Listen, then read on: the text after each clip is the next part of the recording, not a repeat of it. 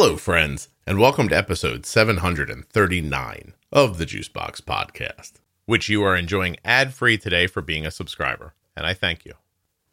Welcome back to the Bold Beginnings series. Today's episode with Jenny Smith and I is all about carbs. I think I'm just going to call it carbs. Carbs. Bzz. Anyway, while you're listening today, please remember that nothing you hear on the Juicebox Podcast should be considered advice, medical or otherwise. Always consult a physician before making any changes to your healthcare plan or becoming bold with insulin. I'm great. How are you? I'm doing okay. I am looking through our Bold Beginnings list. We are a little more than halfway through recording, and we're up upon carb guidelines and impact of food, which is how the statements, questions, and concerns sent in by people were categorized by our dear Isabel. So it's a bit of a long list, but I think we can get through it. Cool. If we try. So there's two thoughts here, right? Carb guidelines, like what does that mean? Impact of food, what does that mean? I think we're going to see by listening to people's statements. First one out of the box, all carbs are not created equal. That comes directly from the podcast. So somebody is speaking from a perspective of having been diagnosed, listened to the podcast, and looking back now thoughtfully and saying, what do I wish people would have told me in the beginning, that all carbs aren't the same? Correct. Okay. Now, you and I talk about this, it feels like constantly, to the point where sometimes I'm embarrassed that I don't have other examples when I pull up like two foods. There's two foods that pop into my head every time, and I'm always like, I should come up with different foods.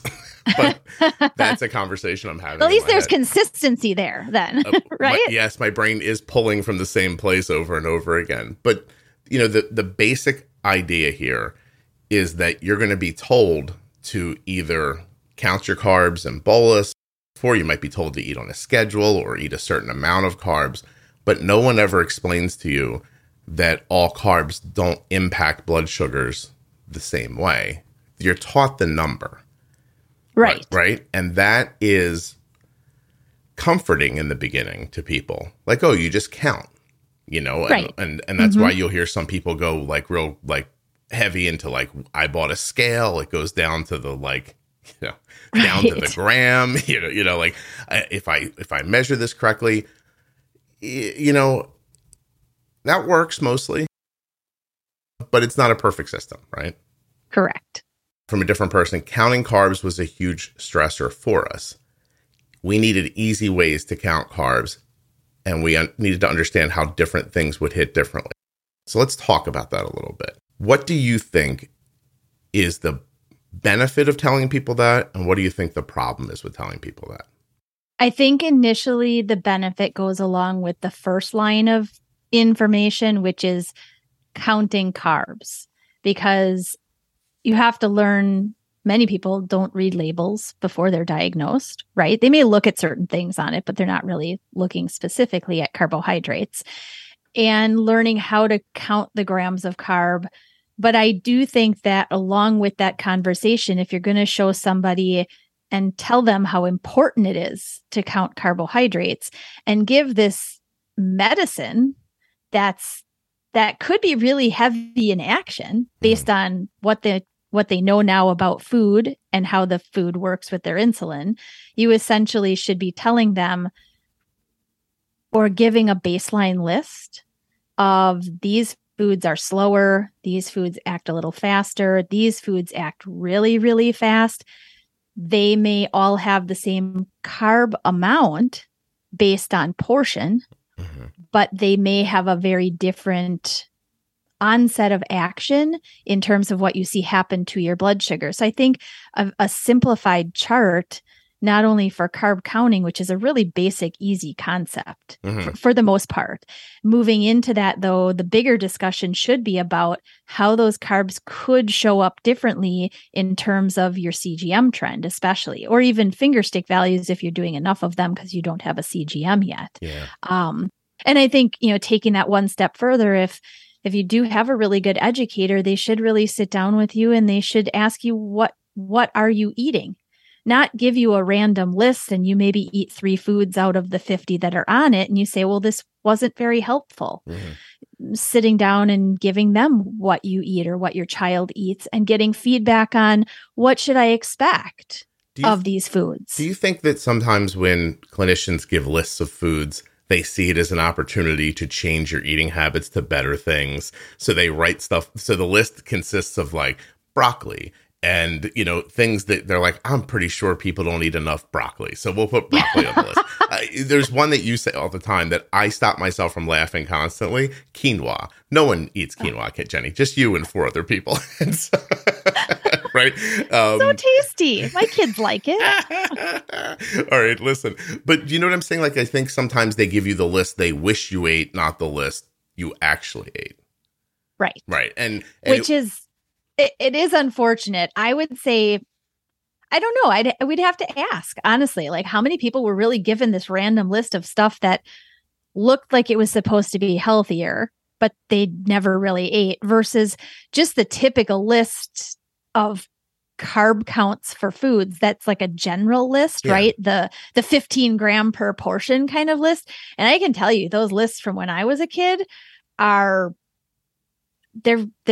many of them are not like great foods. Many of them are processed. I just find myself wondering how many nurse practitioners who on a Saturday morning hungover or eating Honey Smacks would never tell you how to bolus for Honey Smacks. No. So because it seems like you'd be saying, hey, it's fine to eat a Twinkie. You know what I mean? Instead of saying, look, a Twinkie's not great for you. I could sit for 20 minutes and tell you why not to eat this thing. But I think it's possible you're going to eat it, and it would be nice for you to know how to bolus for it. And I don't think that conversation happens. But I want to go back a little bit to something you were saying a minute ago about how nice it would be to explain to people, here's a list of foods that'll kind of impact at this level, and here's a list that might hit a little harder, or here's a list that might hit a little quicker, whatever it is. It made me feel like the problem with doing that, if I'm thinking about how to explain things to people, is that you're in this short doctor's visit, and now you're going to start telling them that food's not food. This food is Mike Tyson, and this food is Sugar Ray Leonard, and this food is, you know, a 150-pound guy who's only been boxing for 3 days, or I don't know how. So I'm trying to think, like, what would you say to somebody? Would you say, look, when you think about speed, there's the kind of speed that a Camry creates. There's the kind of speed that a Mustang creates. There's the kind of speed that a Tesla creates. These are all cars. But the way they generate speed is differently. I don't know how you could say it to someone and explain to them, you're going to eat a baked potato and it is going to make your blood sugar higher in the future. It might make it really high because of the impact it's going to have for the lasting effect it's going to have in your system. But it won't jump up in the air like if you took out a Ring Pop and just started sucking on it. Correct. Yeah, in fact, one of the ones that I explain that way, it's grapes. I call them sugar bombs. Mm-hmm. I mean, they really are. They are, you eat them. It's why raisins are also one of the like treatments for low blood sugar because they impact so quickly that they will cause a quick spike. So it's a good way to think about kind of reaching somebody at a level that they can say, oh, I understand that. That totally makes sense. Around this time of year, cherries come into season. Yeah. And Arden will just take a bowl of cherries. And I swear to you, I think sometimes she might take 10, 11 units of insulin to eat a small bowl of cherries, right? It's like she's having a popsicle over and over and over again, like as she's sitting there, right? Right. And it's funny because before diabetes, I would have thought cherries, that sounds healthy. Grapes, that sounds good for you. You know, like I didn't pay much attention to nutrition prior to diabetes. I was not raised well in many different ways, but around food was one of them. We were just really broke, you know, like it was like meatloaf night. You got potatoes with that. The next night was chicken. With chicken came green beans. Like we were just... My mom was just trying to make $70 last the week. You know what I mean? Yes. Like she just didn't want us to die and she didn't want us to be broke. So, you know, like, so it is, I don't know, like kind of like circling back to it, there has to be a way right now to explain to people that more than all carbs are not created equal. Although after doing this podcast forever, I don't know that that's not the best thing to say, is that you have to be aware that these foods are going to impact differently. And you started to talk about it a second ago, that processed food is going to be more difficult to bolus for than, you know, simple stuff, real food. Yeah. And I mean, to be quite honest, food that is real is not broken down.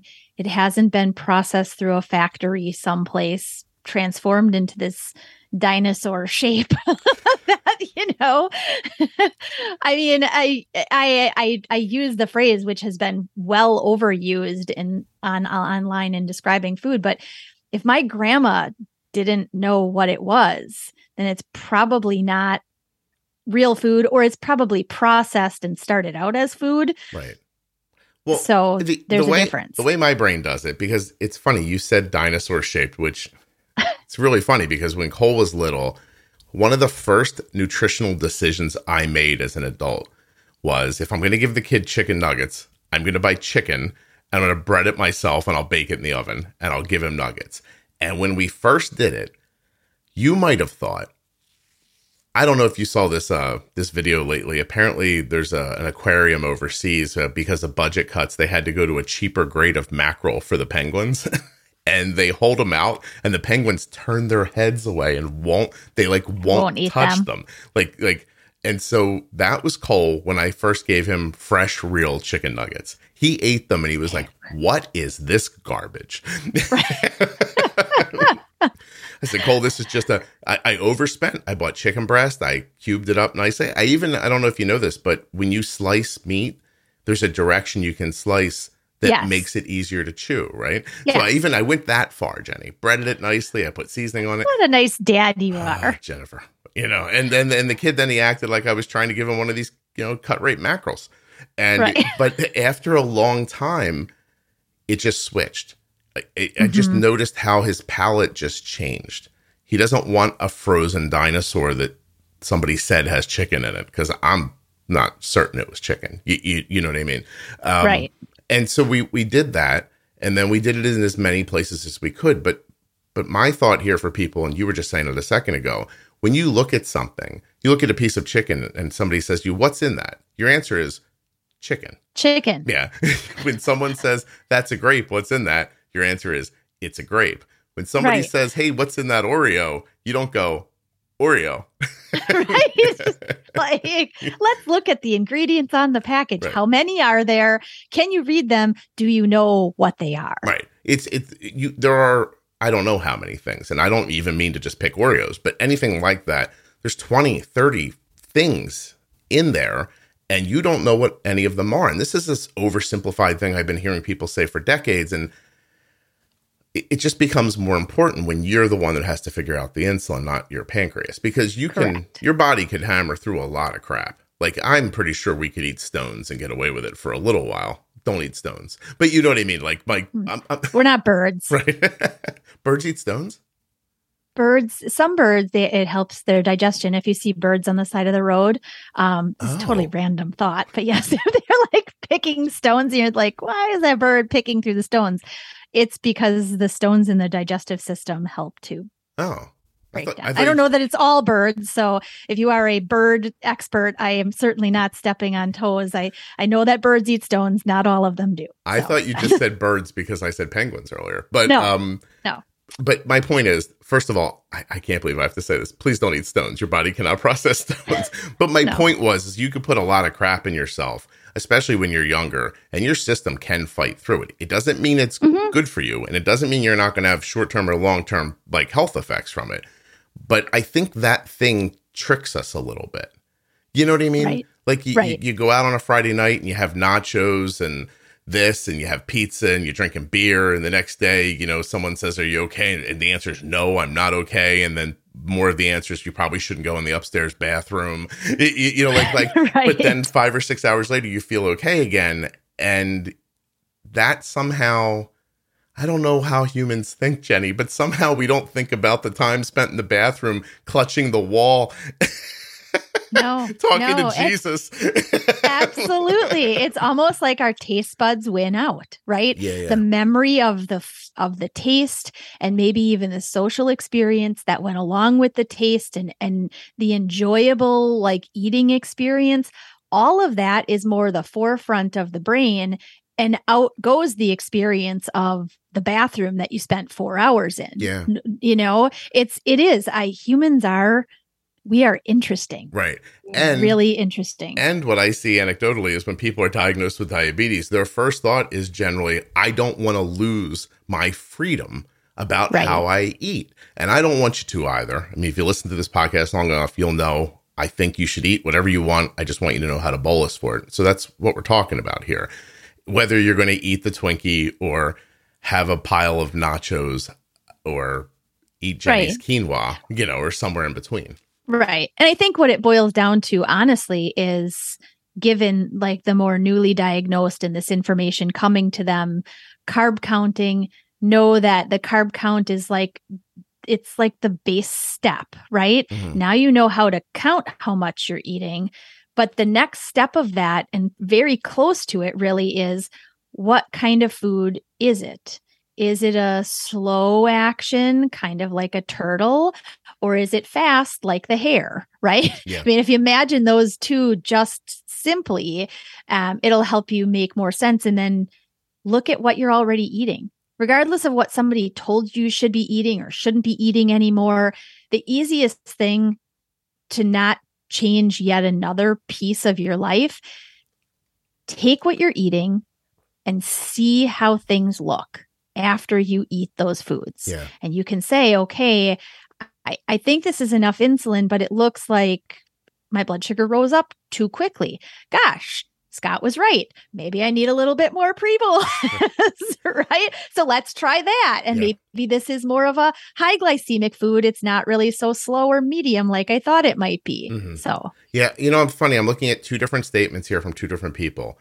And if you want to know why it's easy for people to get confused, these are two statements that are, I think, pretty consistently told to everyone. And they completely, they clash with each other, right? The one person says, mm-hmm. the hospital made it seem very black and white. You eat X amount of carbs and you take X amount of insulin and just go on and live your life.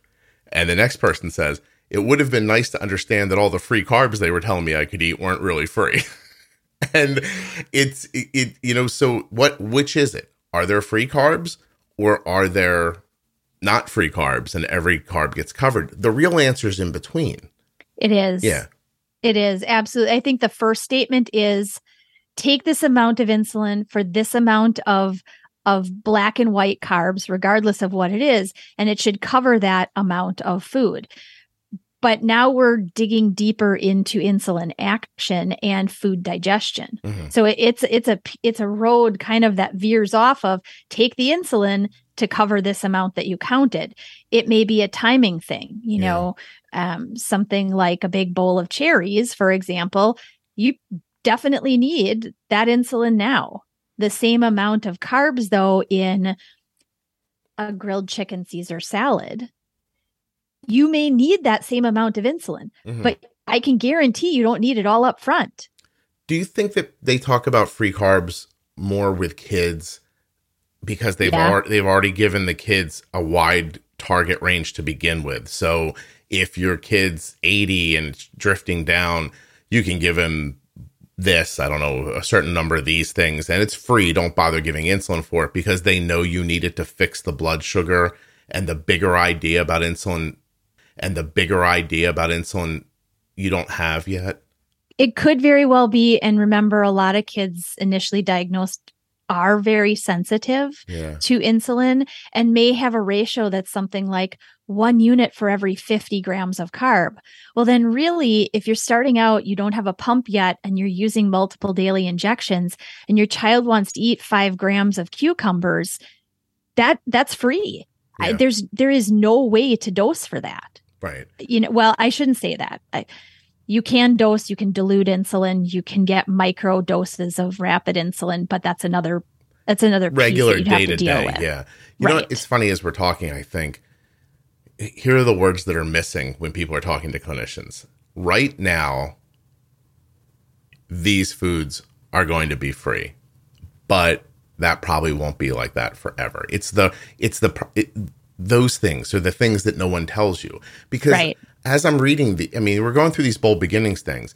And the thing that sticks out to me most is that what you get told in the beginning really, really sticks in your head. Yes. You know, and then when things morph and change, your honeymoon ends or your kid gains 20 pounds and all of a sudden a half a unit's not enough to, just tank them completely. Once things change, people hold on to the rules they were given at the beginning, and then the rules and reality don't match any longer. And no one ever comes by and tells them, oh, that's fine. This stuff changes. Be flexible. Excuse me. Yeah. I think also that goes right along with that is it is the concept of change. And people, rightly so, they take the information they've been given as if it's written in stone. And this is not going to shift.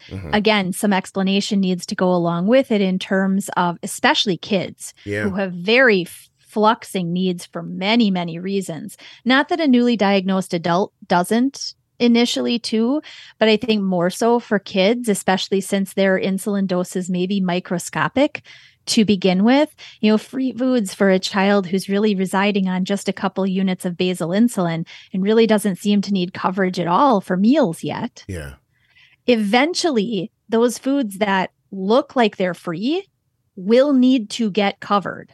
Eventually, as their insulin needs creep up, that 5-gram treat or snack in the afternoon, as their insulin to carb ratio becomes more aggressive, they're going to need some insulin to cover what you didn't really need to give insulin for before. This other thing that happens to people where they get told to eat a certain amount of carbs at a meal, even when they're using a fast-acting meal insulin, that, again, I think of as lazy, the description that was given to them. Because I think what's really happening is the clinician's saying to them, look, your kid's so small, I don't know how to break this down beyond a half a unit of insulin. So you're going to have to eat 20 carbs so you can give this kid a half a unit of insulin. Correct. But instead, the takeaway from the family is he has to eat 20 carbs every time he sits down. And then they start getting into the well, how do I eat 25 carbs? No one tells me that. So now if I want more than 20, I have to eat 40. And then, and then kids can't do that because it's too much food for them. And again, if someone would have told you the reason we're doing this right now is because we just can't get the amount of insulin low enough to tell you how to bolus for 8 carbs. But don't worry, kid's going to gain weight. This is all going to change. Honeymoon's going to end, et cetera, et cetera. Again, I think it's the rest of the words that nobody speaks that are always what causes the problem. No, that's absolutely correct. Especially, again, for a kiddo who's like one unit might cover a whopping meal, but they're 3 years old and they're not going to eat that large amount of food, then you have to break it down a different way for them. And it takes individualizing the care from the start. It does. What do you think about the idea that most people newly diagnosed are going to be MDI, and that the way I heard somebody tell me the other day that the podcast is about, it's for pumpers. And I thought, I don't think that's true. I think that what we talk about works fine if it doesn't matter how your insulin's getting in. You lose, right? You can't do an extended bolus, without a pump. You can't shut your basal off or jack it up without a pump. Okay. But the rest of the stuff is just about putting in insulin at the right time, using the right amount at the right time. I wonder if some of that timing, though, I can say, we do refer to things like extended bolus and temp basal, or using, the fancy features of all the other algorithm-driven kind of systems that are out there. But from a timing perspective, it covers both bases. It covers MDI, and it also covers pumping. But in a sense, you have to be okay with potentially giving more injections on MDI in order to cover the food the way that you want and get the sort of out, the aftermath covered the way that you need it to be. You can do that. And from the beginning, again, we've talked about this in stacking, right? Mm-hmm. From the beginning, people get scared of stacking their insulin, and they need to learn from the get-go that if you're going to eat little bits, as many little kids do, a little here, a little here, a little here, you may have to figure out how to get the insulin in the right amount to cover that little bits of nibbles along the way. Yeah. I have this thought from this person here that I kind of don't see how it fits into this conversation completely, but it is really interesting to me. So I'm going to mark it and come back to it at the end there. Oh, yay. Okay, hold on. We were told snacking under 15 carbs was free. So this person was just told anything under 15 carbs was free, not just certain foods. Like you can have a cheese stick or you can have chicken or something like that. I wonder what their initial dose of insulin was like to, because I mean, 15, as we've the 15 rule, like, right? Anything under 15 is free, but I can use 15 to treat a low blood sugar. Mm-hmm. Right? Yeah. That's confusing. Yeah. And then you wonder if this is what they were actually told, or if this is how they remember it, or if this is exactly what they were told, and the person telling them was conflating two different ideas. Yeah.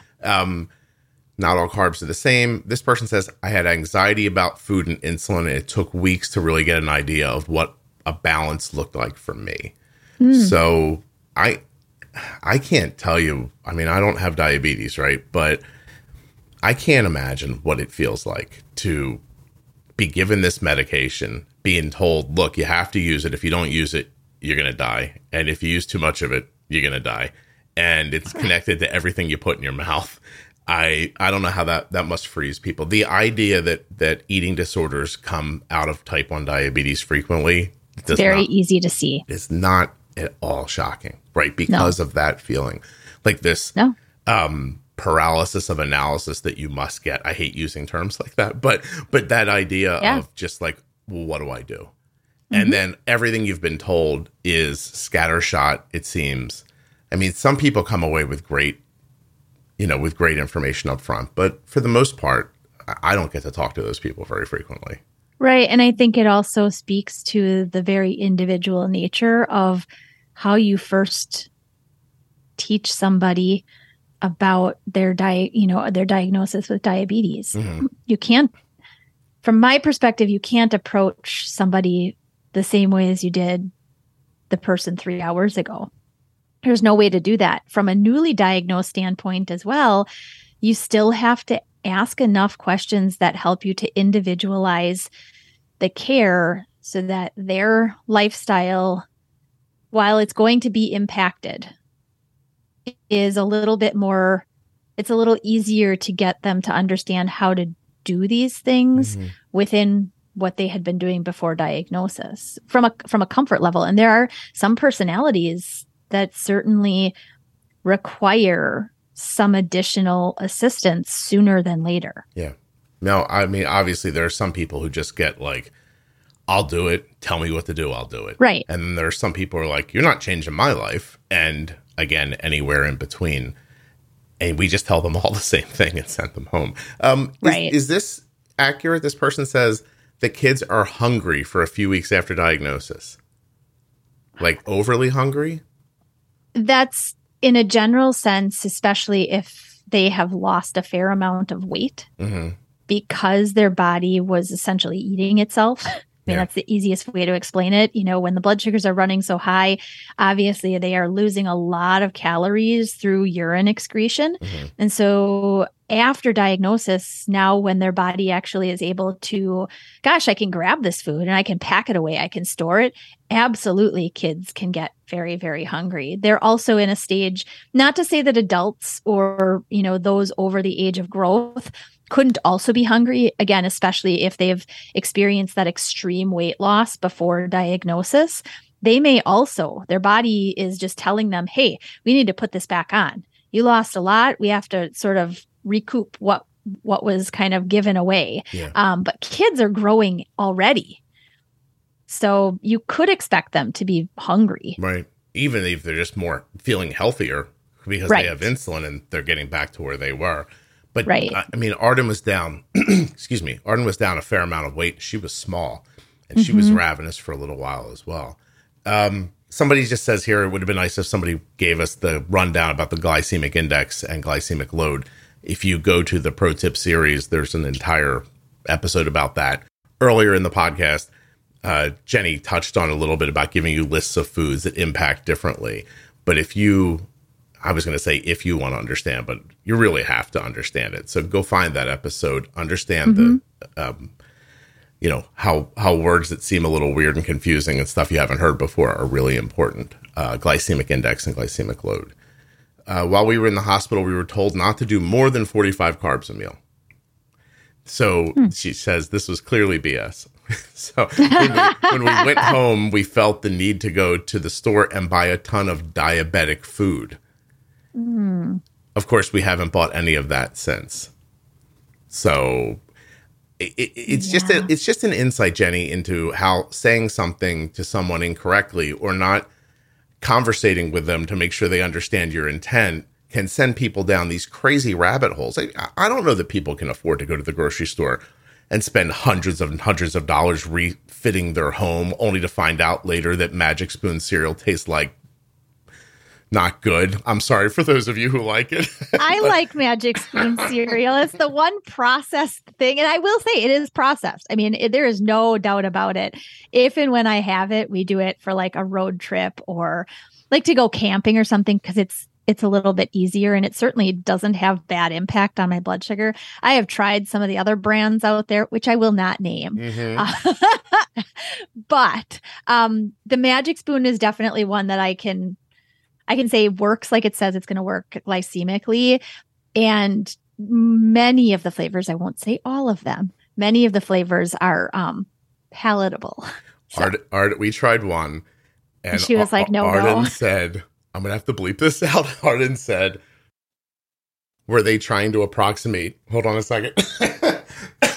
I'm making myself laugh unintentionally. Or were they trying to approximate what a unicorn's asshole must taste like? Oh, no. She did not like it at all. She didn't like it. No, and right in the garbage. But that's fine. Yeah. There are a lot of people who love it, and I think that's terrific. There are. But the point is that if you say something specific to somebody, you can never have a meal again that goes over 45 carbs. They think, well, how are we going to accomplish that? And, you know, now they're in that one aisle at the grocery store that nobody goes into. Is unfortunate if you go back, you know, I don't know, 15 minutes ago when we were talking about real food versus processed food. All of the food that is labeled diabetes friendly or whatever they're calling it now, it is processed. Yeah. There is nothing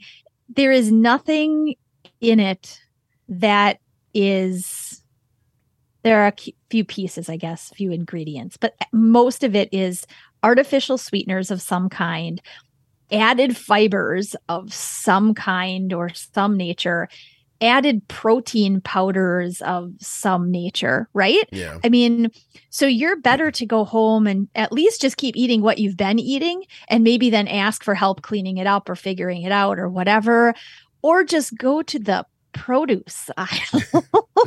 Go eat real food. Yeah. What is that they put in the diabetic, I wish people could see me making the finger quotes, but diabetic cake, sorbitol, right? And if you eat too much of it, right? The bathroom will again be your friend. Yeah, because things will be flying in all directions. Yes. Don't eat too much of that candy. Just eat regular candy. Learn how to polish for it, for God's sakes. Right. Yes. This is interesting. This person says that they were told that anything was free under 15 carbs. On top of that, they were told not to pre-bolus their meals. And they said that these two things together made any kind of stability in their blood sugar impossible. Absolutely. Yeah. Right. I mean, and I wish someone would have given me a comprehensive list of actual zero carb snacks. So this is a person. I don't know who would have said. I really don't. That it makes me really, really sad that there are education teams out there that are giving this kind of information. Really, yeah. I am like, I have nothing. I don't even know what to say about that. I really don't. Jennifer's mortified. I'm mortified. Honestly, from a professional level, I am mortified that somebody would have given that information. Yeah. So here's the next thing that's going to happen. Pizza's going to get ruined for you. You've been diagnosed with diabetes. And there's this thing that through 35 minutes of talking here, we have not gone over, which is, yes, food, one, broccoli hits your blood sugar in a certain way. And yes, mashed potatoes hit in a certain way. And yes, mashed potatoes will hit differently if you put butter on it. And if your meatloaf is just meatloaf, that's one thing. If you put gravy on it, it's another thing. What happens when you eat them all at the same time, right? In a mixed meal where they all live, the way I like to think about it when I'm thinking about insulin is where they all live on their own kind of timeline of existence in your body, like an impact timeline. The broccoli impacts with a certain amount of force over a certain amount of time, as does the butter and the potatoes and the beef and the flour and the gravy and all these different things. And you just thought it was gravy and mashed potatoes, and now you're realizing, oh, geez. I think one concept there is the typical mixed meal of proteins, carbs, and fats, right? All the macronutrients in a portion that should be eaten should have a typical absorption or digestion that goes along with the action timeline of our rapid-acting insulins. Okay. The larger the portions get, or the higher in one macronutrient versus another, like really, really large amount of the meatloaf and like a spoon of the mashed potatoes and maybe one stalk of broccoli, right? Do you see there's a definite difference there? And that goes back to impact on blood sugar and what you may end up seeing happen. So portion comes into play too, not only just carb counting, but portion of a combined mixed healthy meal, right? And the impact that you're going to expect to kind of see. Yeah. So the idea being we'd all be okay if we took a handful of potato chips once in a while. Eating the entire bag of potato chips has a different impact on your body. Yes. Yeah. So, all right. So back to pizza. And pizza gets described throughout the podcast a number of different ways. But pizza is not just pizza. It's flour and it's cheese and it could be meat, right? Or it could be vegetables. It's the sauce. There are all these different things on this one delivery system. When you understand how to bolus for pizza, that will actually open your mind up about bolusing for a mixed meal too, right? Because why? Because you look at a slice of pizza and you say, well, the box tells me or the pizza place told me this is 35 carbs. You bolus for it, the food goes in, your body doesn't start breaking it down right away, so your bolus makes you low. Then you end up drinking a juice because you get so low, and then all of a sudden, 45 minutes later, the pizza hits you, and now you're lost because the insulin you put in was for the pizza. You didn't cover the juice because you were low, et cetera, et cetera. And then you learn when to bolus for pizza, right? Like, when does the insulin go in versus when's the food going to hit? How do I balance these things up? This is what you're going to learn in the Pro Tip series for certain if you go listen. And you'll also be able to see bigger picture about other meals. You'll be able to look at a plate at a mixed meal and say, okay, this turkey's not going to hit very hard. It's 5 or 6 carbs maybe. But here's the stuff that is going to hit me.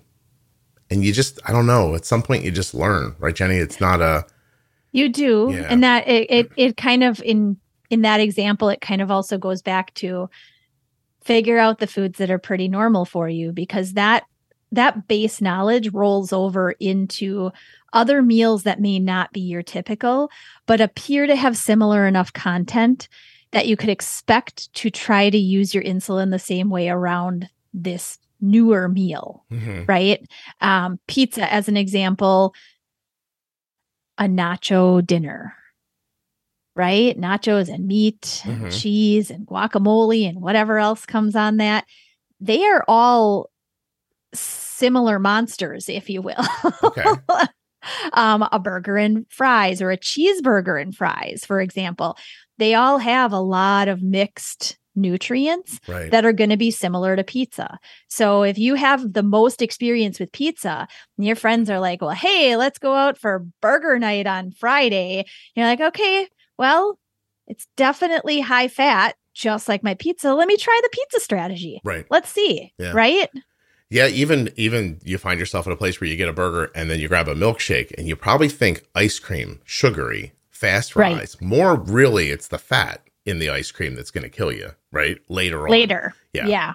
A whole bunch of episodes about how to bolus for fat and protein. And that's the next part of this really, is that this whole conversation is based around carbs because that's people's understanding that they're given, except protein breaks down in your system and turns into glucose. And fat slows down digestion, which changes bolus timing. There are other things to think about, not just carbs. I'm going to roll through some people statements here just so you can hear them, right? I cried about never being able to eat cake again. I know it's ridiculous, but that's what got me. And now I learned how to eat it because of the podcast. Aww. I wish people would have told me about the glycemic index again. I wish people would have told me that my kids would be starving because of the way they set this up. And that's how it's going to feel. So now the kids are running around asking for food. And the parents are like, I'm sorry, you can't eat for 3 hours. Or we already bolused for something. You should have told me before. And all the stuff that they get messed up with. Oh, some of these are really sad.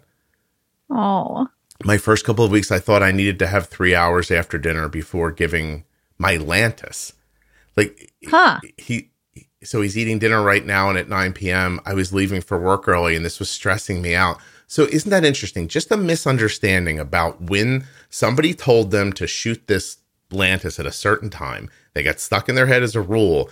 And it creates all this anxiety for this person down to like they're now making meals when they don't want to have them to. Right. And again, there's lack of proper information given. Yeah. It's your basal insulin might be a very defined time of the day, but dosing that at that time of day doesn't go along with your whatever rule you've been giving about the dosing of the rapid insulin. Yeah. At all. They are independent. Right. This person says, I wish someone would have just told me a little bit about how to visualize portions. See, to what you just said, because apparently prior to that, they were eating what occurred to them and not, they didn't know. Yeah. People don't really think about it, right? Like when we don't talk about that, like that a scoop of mashed potatoes is probably, I don't know. Do you? I mean, you did a lot of assistance for Arden as she's been growing up.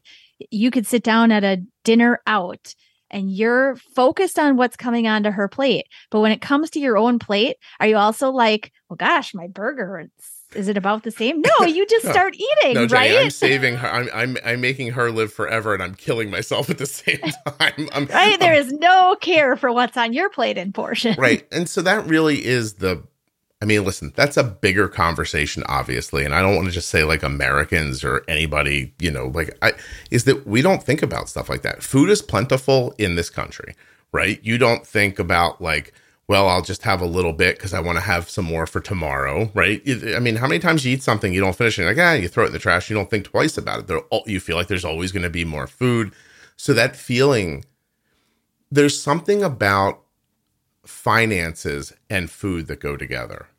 I don't have this all worked out yet in my head, but when you can afford it, you stop thinking about it as nutrition and you start thinking about it as a thing you need. And because you can afford it, you can eat it. I don't know if that makes sense or not. Possibly. And, or if you can afford it, you can do a little bit more specialty, or you can choose to do a little bit more quality, let's call it, from specialty items. Right. Whereas if you can't necessarily afford it, or you have just a budget that you really stick with, right? Then what comes into the house may be very different. And I think that thought works in two different directions. Maybe if I can afford it, I can buy better food and I can. It should. Right. And I should, because I can afford it. But also the other side of it, I can afford it, so it doesn't matter.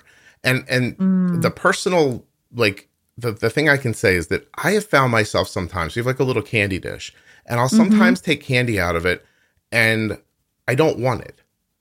And at first I thought, like, okay, like that's a snacking function. But I also realized back when I was broke, I wouldn't have touched it because the candy would have been so special. It's almost like savor it. It's almost like I never missed the Charlie Brown Halloween special because it only came on once. And if I missed it, it was gone. But now I could stream it anywhere I want. And so I can just grab it whenever and the food almost falls into that category sometimes. Yeah. I can afford it and it's here. And I stop thinking about it as nutrition. And I just sort of, I think about it as a possession almost. Right. If that makes sense or not. It does. Yeah. You know, the other day I was chatting with somebody and they're like, well, what would you have done if you wouldn't have gone this route of like nutrition and diabetes education and whatever? And I said, you know, I have a very big health connection. And I said, I think I probably would have gone into the realm of educating on school information that's health specific, to start with educating from kindergarten forward. Each year builds on itself with what the kids learn in terms of their health and what they put in their body and exercise and how that builds into an adult healthy level of living, mm-hmm. right? I mean, my little guy, the other day we made a stoplight thing for our pantry. It's got a red, yellow, and green light on it. Mm-hmm. He made it. And we put it in there. And he knows the green foods. He can have those as long as he's hungry. He doesn't really have to ask much about them. The yellow foods he needs to ask about. And the red foods are absolutely, I mean, they're not even typically in there, or they're very much on the top shelf. Right. But it's a good way to start educating on a very early level of these foods we can go to because they're really good. They serve our body. These foods, we don't need as much of them. They're still good, or we don't really need them as often. And then, you know, but if we did more of that. Right. It would work like the chicken nuggets with my son. Yes. Where eventually his palate would just desire something that was better for him. Right. Yeah. Jenny, do you have a minute or do you have to go? Yeah, I've got a minute. Just going to roll through a couple of things here. It would have been nice if somebody would have told me the difference between a correction bolus and an insulin to carb ratio. They didn't understand that. That one person said that they gave me a basal bolus dosages. They set up basal and bolus dosages for my kid, but never asked about their physical activity. And the kid was a super aggressive, like active person. And so the kid's always falling. And of course, the mom's so new to it, she never puts two and two together. Just thinks this is what diabetes is. My kid's got a thing now where his blood sugar's low all the time. Right, because there's no explanation to why it's happening. Right. You know, Yeah, so then she comes online and learns stuff and then puts two and two together on her own and figures it out. The last thing was, I said I was going to go back to something. Oh, yes. I don't know what it was because you didn't say it. No, I have it here. I'm sorry. I'm wrapping my head back around it again. She was just talking about that prior to insulin, her whole understanding of medications was in pill form.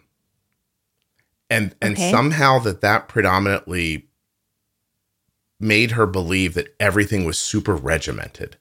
Because you take the pill in the morning with food, and then you take it again at lunch with food. And everything she'd ever learned about medications was based on timing. And then she couldn't make the insulin work the same way. And it was frustrating. I don't know why I wanted to bring that up, other than I think... Well, go ahead. I wonder if the person is an adult who was diagnosed initially with type 2 diabetes. No, it's for a kid. She said the beginning of the statement is, my kid was starving because I was trying to keep a schedule.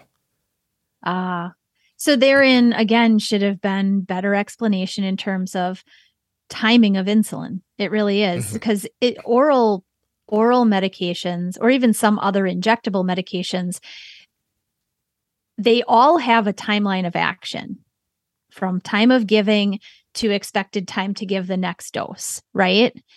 But they are not as precise in terms of what we can then control versus insulin being much more in our realm of controlling because we can put it in when we know that we're going to need it based on what we're putting it in for. Even if it's for food, we do it this way. If it's for correction, we do it this way, and we might even do something else along with it, right? Mm-hmm. So I think insulin is definitely very different than pills. Yeah. And that's unfortunate to, and I don't think the doctors maybe they didn't ask enough questions in terms of understanding of medication use. It made me think about people with thyroid issues, because mm-hmm. when you get a thyroid issue, a doctor is going to explain to you very clearly, you have to take this medication at a certain time of day. You have to take it with, an empty stomach. You have to take it not with other pills, or you can take it with some pills, but not all of them. And here they are. Because if you don't, your body will not take up that medication correctly, and you're going to have a deficit that will come on you slowly. Mm-hmm. And you'll just sort of, your functionality falls apart, and you don't see it happening because it happens so slowly. And still, if you go through the forums and look at people who have thyroid issues, most of their problems are because they don't take their medication correctly. Yeah. Mm-hmm. Right. It's all about I don't know, I just take it when I think to take it. No, take it at the same time every day because it only lasts for 24 hours.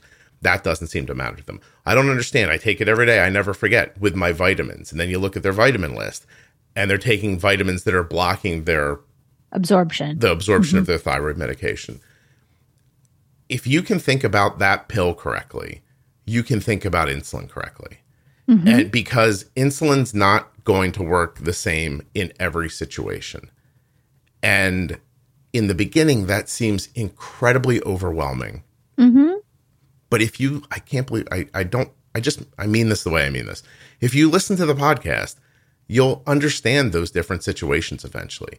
And not because the podcast is magical, but because you'll hear conversations and scenarios and experiences that will eventually teach your brain, like the stop and go light that your son made, that yes. I'm going to do this thing because this thing is what works for me. It's not right. Because you've beat it into your head or you wrote it down or you remembered. It's because it happens. You just do the thing because it's the right way to do it, and you've heard it enough times where that's how it happens.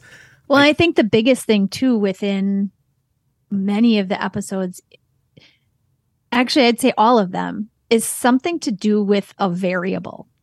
You're right. Yeah. It is. So if you pay attention and learn, whether it's learning from somebody else's experience and saying, well, I have this same sort of lifestyle. Maybe I could give that a try, or that sounds like it would work better. Maybe mm-hmm. this is why it's not working for me, right? Well, that you said that. I skipped over a statement from a person here who said, I wish someone would have just told me that breakfast will have a different impact every day, even if I eat exactly the same thing. And I thought, I don't want to go through that because that's not really true. It feels like that because that's what you see. You see that I put the insulin in at this time, they ate the same food, and then something different happened. But you don't see how much insulin did they have overnight. Is this a moment where there is a growth spurt or there's not a growth spurt? Is my period happening? Is my period not happening? Was I very active yesterday or very right. sedentary? All of those variables. People who ask questions like that in the beginning, they don't see that. The truth is, right. is that the meal and the food, that didn't change. Something else changed and you don't realize it. Maybe you're on a Correct. Pump and you're at the end of a pump site and it's going right. bad. Or maybe you're on an algorithm-driven pump, and because settings aren't quite navigated appropriately, the system is doing one thing some mornings, giving you a load of insulin, getting you ready, and so your aftermath of breakfast looks a lot better right. versus taking away, and now you're left with, this deficit of insulin, and then things look the opposite of what you really wanted. Yes. There are so many variables. Yes. And the only way to learn them is to live through them and to not put yourself in that exact mindset of that question, which is why I didn't ask that question out loud, because I don't want people to think that. I don't want them to think that diabetes just magically happens to them, because yes, there's nothing magical about it. Right. It's all pretty. It all happens for a reason. the reasons are hard to see. And again, you keep listening to people's conversations and they say something and finally it pops in your head. You go, oh my God. And then you relate it to something in your own life. And before you know it, that's another thing you've got in your tool belt that you don't have to wonder about ever again because it's just there when you reach for it. So anyway, I thought this was a great conversation. I appreciate you having it with me. I did too. Absolutely. Thank you. And thanks to you for subscribing. I hope you enjoyed this ad-free content.